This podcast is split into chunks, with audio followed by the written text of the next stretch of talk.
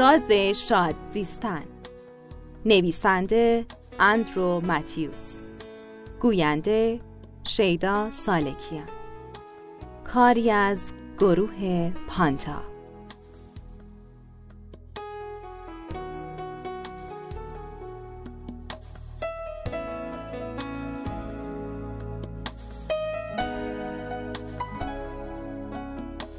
فصل اول.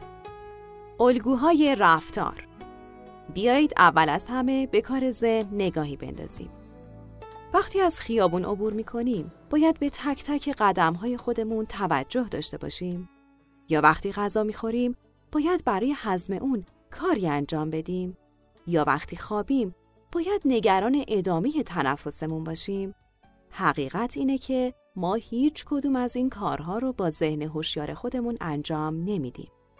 ذهن انسان رو میشه به کوه یخی تشبیه کرد که بخش قابل رویت اون همون زمیر هوشیار و بخش خیلی بزرگتر و پنهان اون زمیر ناهوشیار ماست.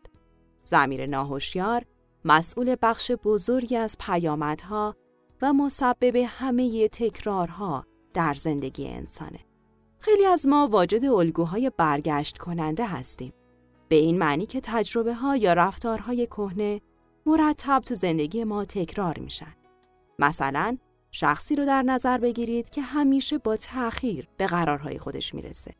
خود من یه همبازی تنیس داشتم که همیشه تأخیر داشت.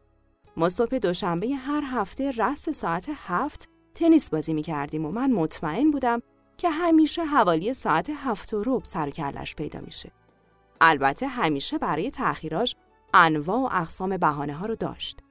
پسرم راکتمو گرفته بود و زیر تختش گذاشته بود. هفته بعد همون اتفاق دوباره تکرار می‌شد و این بار اون ساعت هفت و نیم از راه می رسید و بهانش این بود که یه لنگه کفشم رو گم کردم و بهانه های دیگه. بالاخره روزی بهش گفتم بیا قراری بذاریم. از حالا به بعد به ازای هر دقیقه تأخیر باید صد تومان به من بدی.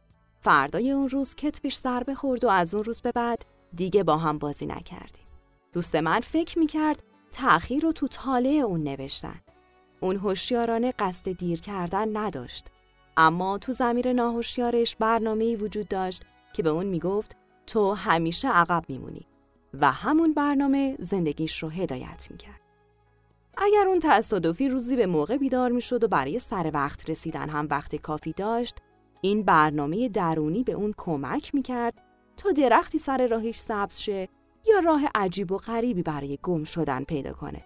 اون وقت نفس عمیق می‌کشید و می‌گفت می‌دونستم همیشه همینطوره. من هیچ وقت نمی‌تونم سر وقت برسم.